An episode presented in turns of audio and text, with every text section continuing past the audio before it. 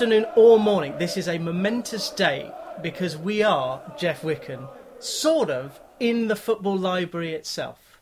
For the first time, I've never done this with the human in the room. Of the 250, and I've chosen a very special one because that is your book there. And you, Jeff Shreve's question, he's got a book out soon. You must be proud. It's fantastic. Yes, I'm very proud. Uh, it's kind of uh, what I've wanted to do for a very long time. This is t- the centenary of Vicarage Road. 100 years at Vicarage Road. It's got your name on the front, but there's a team. There is a squad. You are just the Graham Taylor of this project. Um, yes, I mean, I, I write for, well, I currently edit the Watford Treasury magazine, so I recruited a number of our writers to, to help out with uh, proofreading, um, some of the uh, digitisation of some of the pictures, editorial suggestions, management of the process with the book publishing company, all the stuff that uh, I don't know about really. Um, certainly true of the managing uh, the, the, the book publishing company. Um, crucially, I got fabulous support from the people who have the rights to the images. So we've got about 350 images in there, many of which belong to the Watford Observer. Uh, and they were, were very, very helpful in terms of giving access to their pictures. And the more recent ones uh, belong to Alan Cozzi, who's the club's official photographer, who was immensely helpful with this project. Uh, when he started getting into it, he was even cleaning up, you know, torn pictures uh, that belonged to other people, and you know, really getting his hands dirty on it. So uh, that was crucial. Even more so was the fact that the Watford Football Club, who who are the publishers of this, um, put their head of design on the book for six weeks this summer, and that's why uh, it looks as lovely as it does. It is so sleek and mazel on this. It's on, it's on in the club shop, and I went to the centenary game, which was August the thirtieth. Uh, and you were paraded out on the pitch at half time. It was you, Pete Bradshaw, uh, Jacob Coleshaw. I saw, I think Sam Ucko was there as well. And it wasn't, it was every Watford fan type represented the so called legacy fan, the so called modern kind of WD18 fan, and it just looks magnificent. And it is on sale for the price of 2022. £2,022, and it looks Pence. every pence. Um, we better get it open because this is the first time we're we're in the football. As you open it, I will explain to you what I've been explaining for the last two and a half years: that the football library is a place where every program, every uh, edition of Hornet Heaven. so, in case Ollie Wicken is listening, there is there is a place you can go, uh, read brilliantly by I can't remember Colin. Mace. Uh, and written by Ollie. Do you have any input in Hornet Heaven? Ollie sometimes bounces scripts and story ideas off me, but uh, Yeah, otherwise not. But I did the music actually. Oh, that's yours. You did Yes. the, the organ Z yes, cars. yes. Oh, well, you see, Yes. you set the mood for it. Uh, so we've got programs, and we have a meeting room which is called the Andy Holt Lounge after the owner of Accrington. It's got his Twitter quote "Good morning," by the way, on the walls, plus videos. But the most interesting thing is the books of photography, such as A Hundred Years at Vicarage Road. Even the inner uh, splash, the inner pages of the book, is lots of ticket stubs. Are these all yours?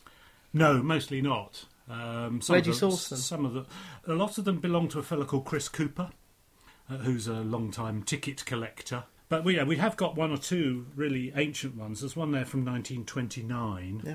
My original goal was to have one ticket from from every season, uh, in the same way that we have we do have a picture of one program from every season. Oh, that's in, tremendous. in the back of the book. going from one page in the 1920s to the proper uh, Vamos, Yes, the Shishko just- Munoz era.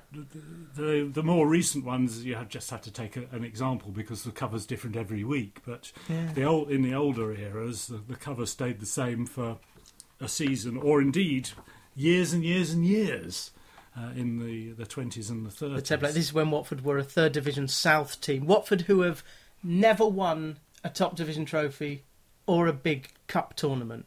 Uh, the biggest success, and we saw some of the trophies um, in the football library, which are on loan to it. Um, we are talking in Watford, the home of Sun Printing, Uh, so, did you always know that Watford was a centre of printing? Did you did you ever go down to the print works? I never visited. No, I mean I was always aware that it was a, a big printing town. Um, it was also a big, a big brewing town, um, and the, the, the connection between the brewers Benskins and the football club was the the defining one. I mean, going back to 1922 when the stadium itself was constructed, it was with a loan from Benskins.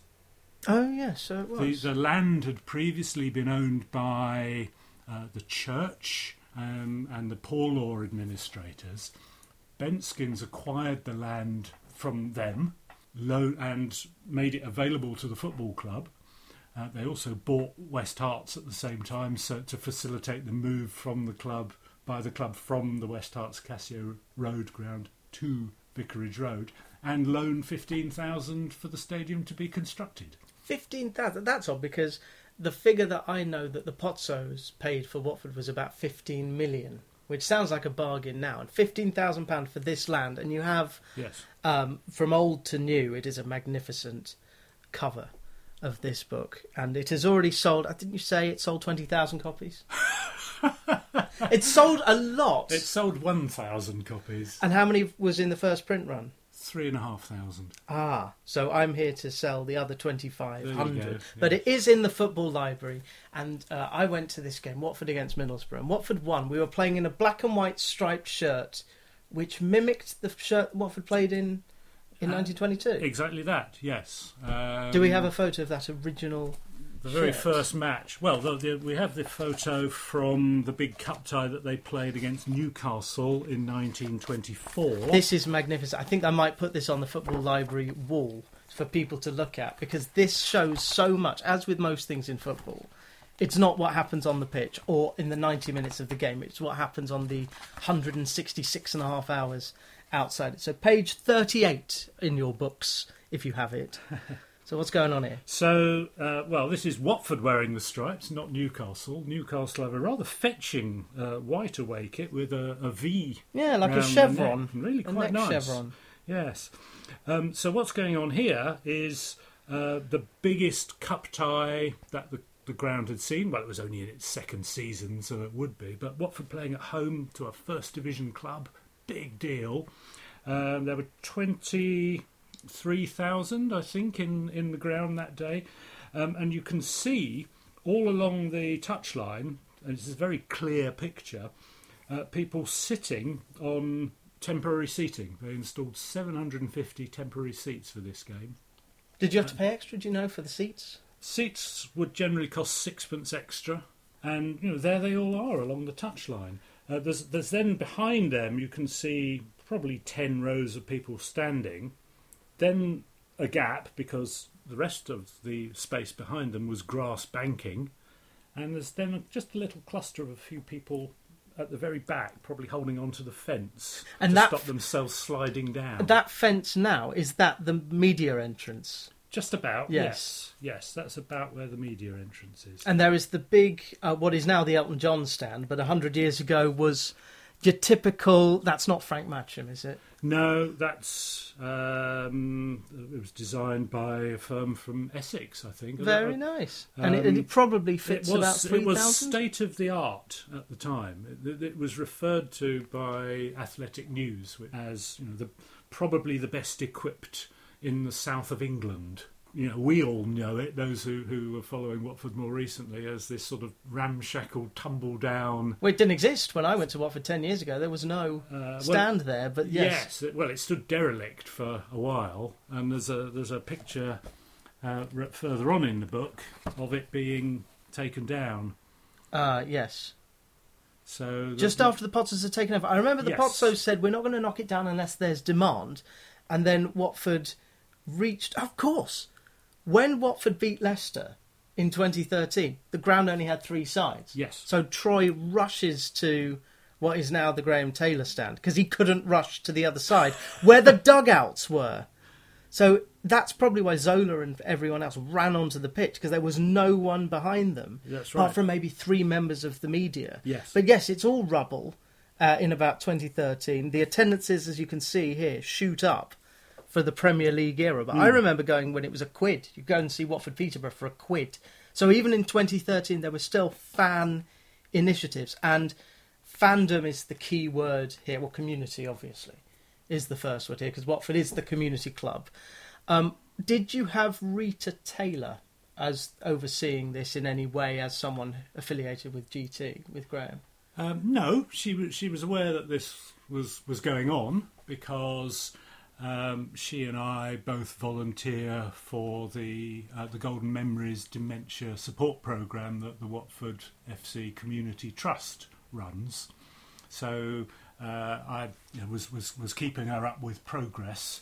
Um, And by the way, this is two years of progress. You haven't just knocked this together in six weeks. When you gave it to the designer, this is a long project that has reached fruition. Uh, it's available online. It's available in the Watford Club shop, and probably you as well. You've probably got a box under your bed. I've only got about three copies at home, actually. Yes. So, Wow. uh, uh, it's too heavy. It weighs 1.8 kilos. Oh, what's that? What's that in yen? It's about four pounds, I think. Crikey! Um, so I, yeah, I was unable to, to carry more than that Yeah. home with me.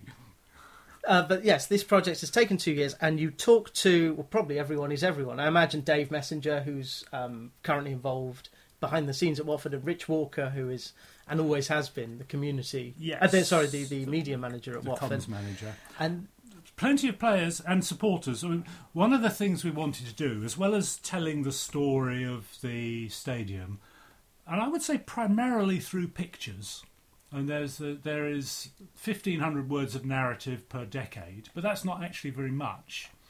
Um, so mostly this was always going to be primarily a picture book. But we also wanted to get the voice of supporters in there.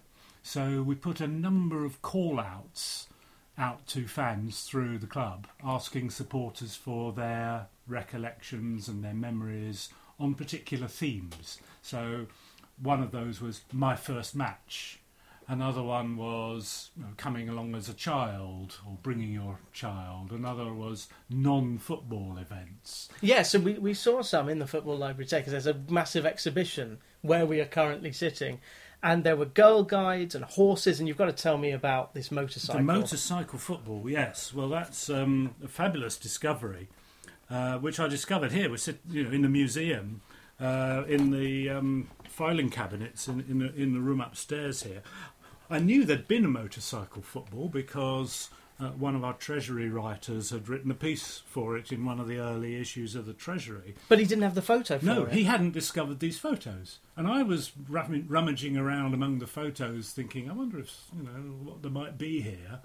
And I came across this picture, uh, taken in the late twenties, of of a, a motorcycle football match going on, um, and there's the the Vicarage Road end goal.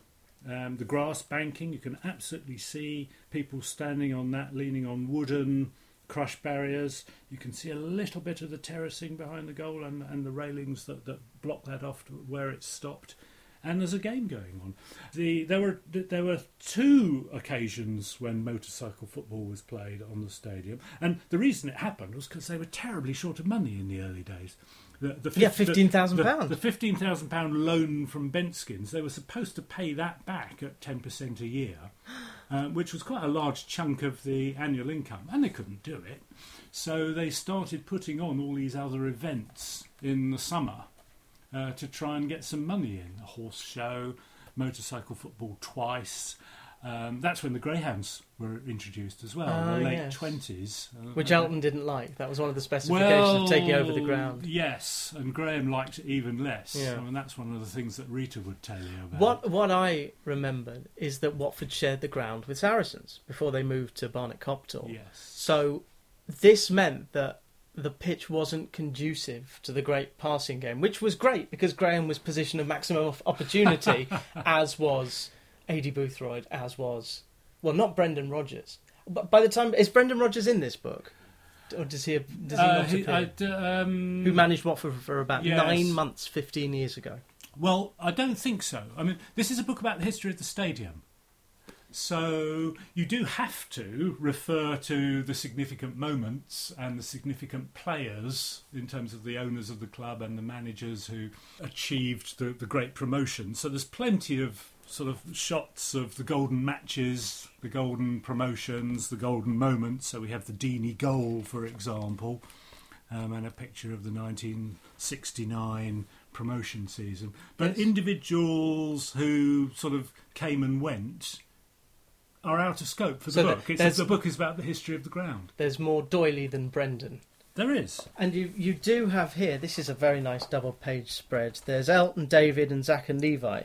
Uh, and Elt does a foreword for this, which yes, is magnificent. He does.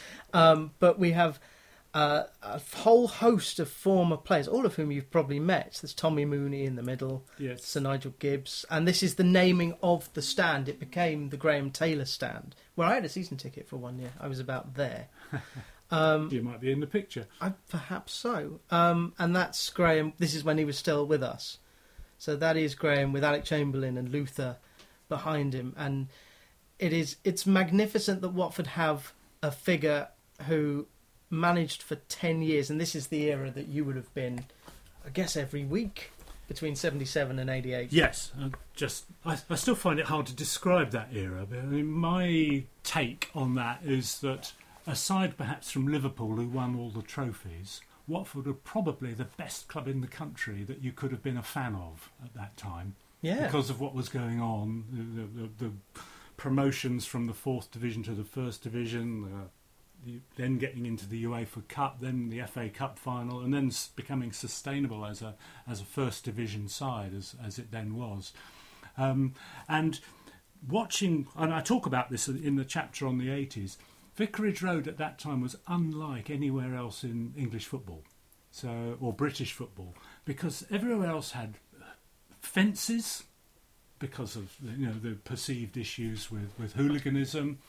Um, and they were uncomfortable, and the experience was just pretty bad. slum sport played by slum people. Yes, But my and cousins Jamie and Daniel were in the family enclosure. Yeah, at Watford you have the family enclosure, the family terrace, the family this. You've got Anne Swanson brought in to, to, to, to run all of that, and she's recently been uh, acknowledged in that by the by the naming of a, a section of one of the stands after her. And there were never any fences. And you have Radio Hornet, you have um, the players getting involved with the community. I mean, that's taking it outside the stadium, but But it was but just it- different to everywhere, everywhere else. Yes. And again, well, I think Everton started it slightly later, and they're still known as a family club. But Watford are the original family club, and this was the home. The the ground, Vicarage Road, was the home, especially because it would have concerts every other year to again raise money for the for the operation of the club. Hmm, hmm. Yeah, extraordinary, an extraordinary place. And I suppose you know you, you, you realise that you were on a pretty great ride at the time, but looking back on it now, forty years later, um, it was absolutely exceptional and the sort of thing that you was, one can just feel very privileged that one was able to be part of that. Yeah, it was Elton and Graham, and it was the ethos of the team. There don't seem to be any bad eggs about the team looking back. And having read Lionel Birnie's book, Enjoy the Game, which is in the Football Library, although it doesn't have Elton John's contributions, and this does, um, you, you are reminded that this, this is a town that, yes, survived the 80s recessions, but 20,000 people from St Albans and Hatfield and probably North London coming back around. This was a place where you would see friends Hmm. And catch up with what was going on on the pitch. But do you find that having um, written this and put the photos together for the book, that you appreciate what Watford Football Club is even more than you even did before? Flicking through the, the glorious era of the Kaiserslautern game in the UEFA Cup and uh, Gifton Noel Williams, who could have could have been the great England striker were it not for injuries. Yes. So you, you feel more more attached to the club. Um, I think the thing that it's made me realise, especially more, more, even more so than before, is the the level of engagement that supporters have. I mean, we started to talk about the getting supporters to tell their stories, um, and there are about fifty supporters' stories in here. Um, we had three or four times as many as that that we had to choose from. And you know, I chose them on the basis of trying to get a different angle in each one. But so many of them come back to it being a place of belonging um, and it having this sort of emotional resonance for them. Um, and that might be because of the way they were inducted into it by parents, often a father, but, but sometimes both parents, or, or a relative, or a school friend. Um, and people love telling their stories and, and, in surprising detail, but and some of very, very interesting detail. Um, one of the stories, possibly my favourite, is from someone called David Moore, who writes about going to his first match in 1965 uh, with his young brother and their dad. And as they left the ground, they were presented with a wooden rattle by an elderly fan who said, I don't need this anymore, boys. It's yours now. Oh. So there's this sense of the passing of the torch uh, or the passing of the rattle, yeah. Uh, uh, the sacred object of support being passed down through the generations. Not even a family in this case, just an older fan recognising that there were two young lads who were the next generation of fans and giving them his represent the representation of his support. Yeah, or the tribe. I mean, we are a tribal species, and Watford is kind of a micro tribe, and it's one of 92 or 150 professional tribes, as we're seeing now with Welcome to Wrexham, uh, which is the Ryan Reynolds, Rob McElhenney series.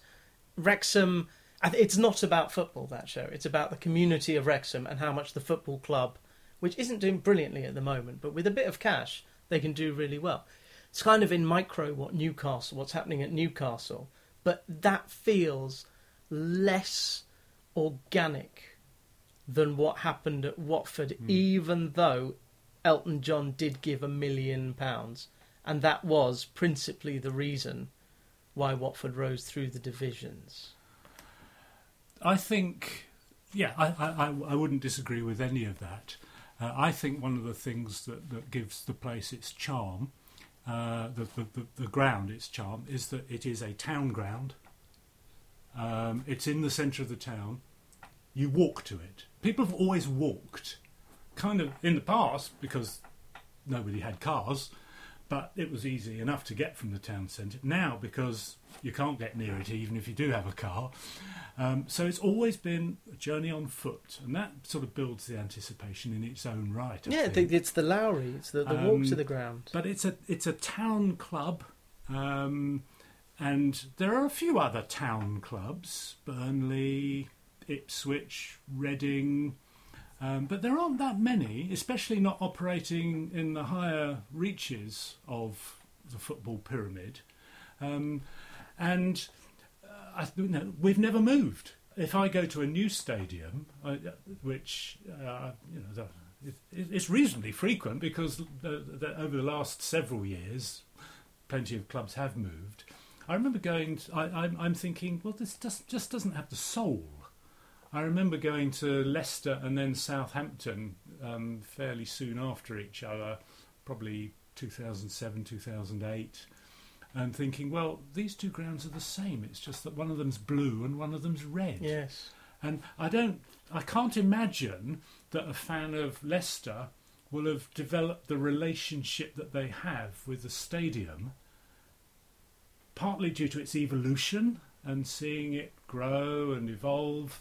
Um, I, I, my, I can't imagine that that relationship is quite the same. No, whereas there is now no person alive one would presume, who attended that first game in 1922, who attended the game against Middlesbrough uh, in August, which Watford did win 2 1. We didn't play particularly well, but I imagine the kind of fireworks to I'm Still Standing at the, the top of the game. Uh, and the smoke was still clearing as the, the whistle went. Uh, helped Watford on their way. It almost doesn't matter if Watford go up this season because we're going to be celebrating 40 years since Watford went uh, and finished second in the football pyramid, the biggest finish ever. Mm. You are the editor of this book, 100 Years at Vicarage Road, by Geoff Wicken in yellow. Ah. yellow on a black background, or gold, gold, I suppose it would be. Yes, at half time in this Middlesbrough game, trotting onto the pitch were all kinds of fans and players as well. So, Yes. can you give a couple of examples of players who spoke to you for the book? Um, well, you mentioned Gifton. I spoke to him, and I spoke to Tommy Smith and Steve Palmer. I spoke to Luther. Yes. Probably the, and I spoke. I spoke to um, Bill Shipwright, who has subsequently passed away. So there's some terrific stories that he's got, um, and Peter Walker. Now, Peter Walker was the most interesting um, because he's got this fascinating wealth of stories. Um, to focus on one of them, um, he signed pro at the age of 21 Oh, wow. uh, after he'd done his national service. He hadn't been on the club's junior books. He'd left school at 14 and at that point had gone to work for the West Herts Post in the advertising sales department. Worked there for four or five years um, and volunteered to do photography at the weekends. So occasionally he would find himself sat behind the goal as a photographer, trying to capture the moment when a goal would be scored. This is five years before he was playing for Watford. And then he produced his collection of memorabilia, and amongst them was a photo taken in 1949.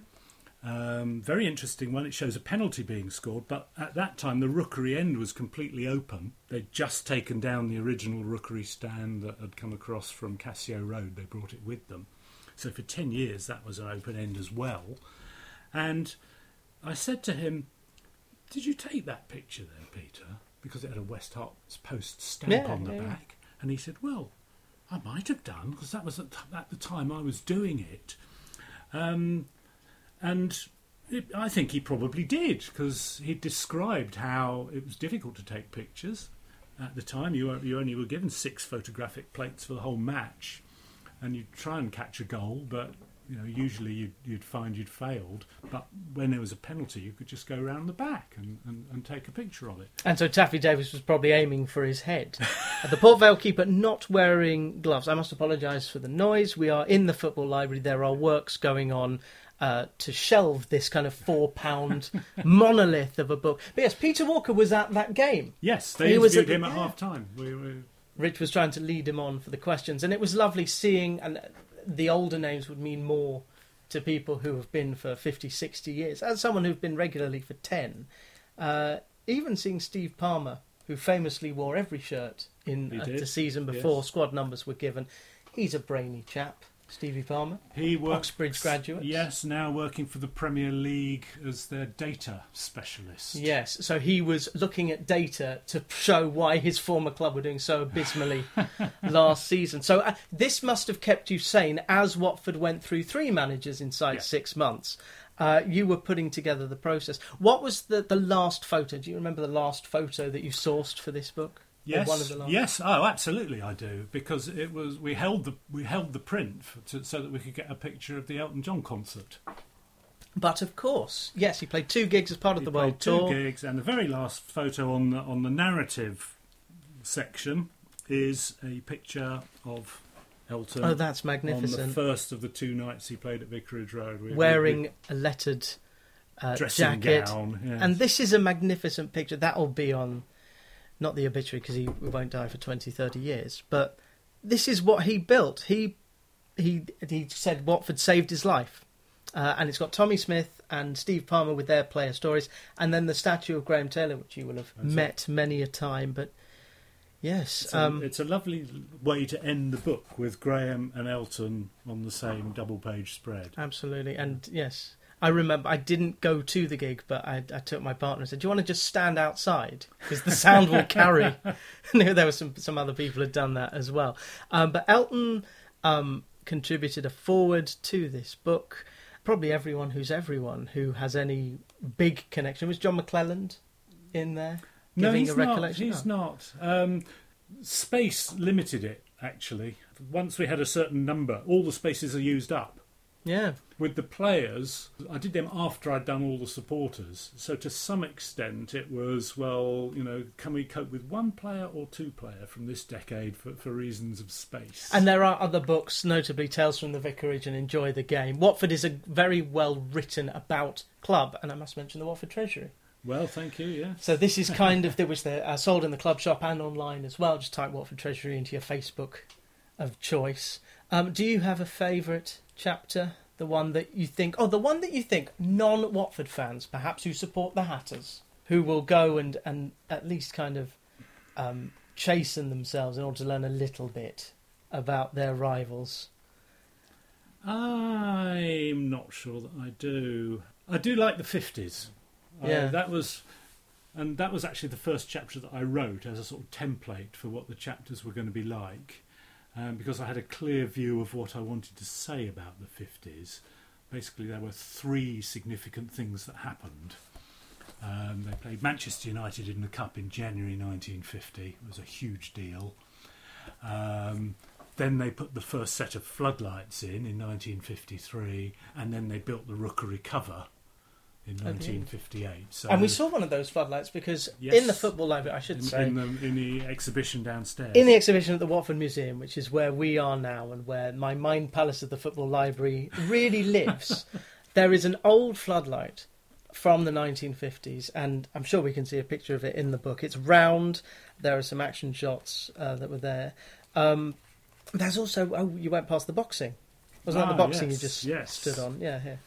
So in September 1950, again as a fundraiser, um, they staged a boxing tournament on the pitch, um, and we have in the exhibition downstairs the program from that event. Randolph Turpin fought that day. He he became he was the British heavyweight champion.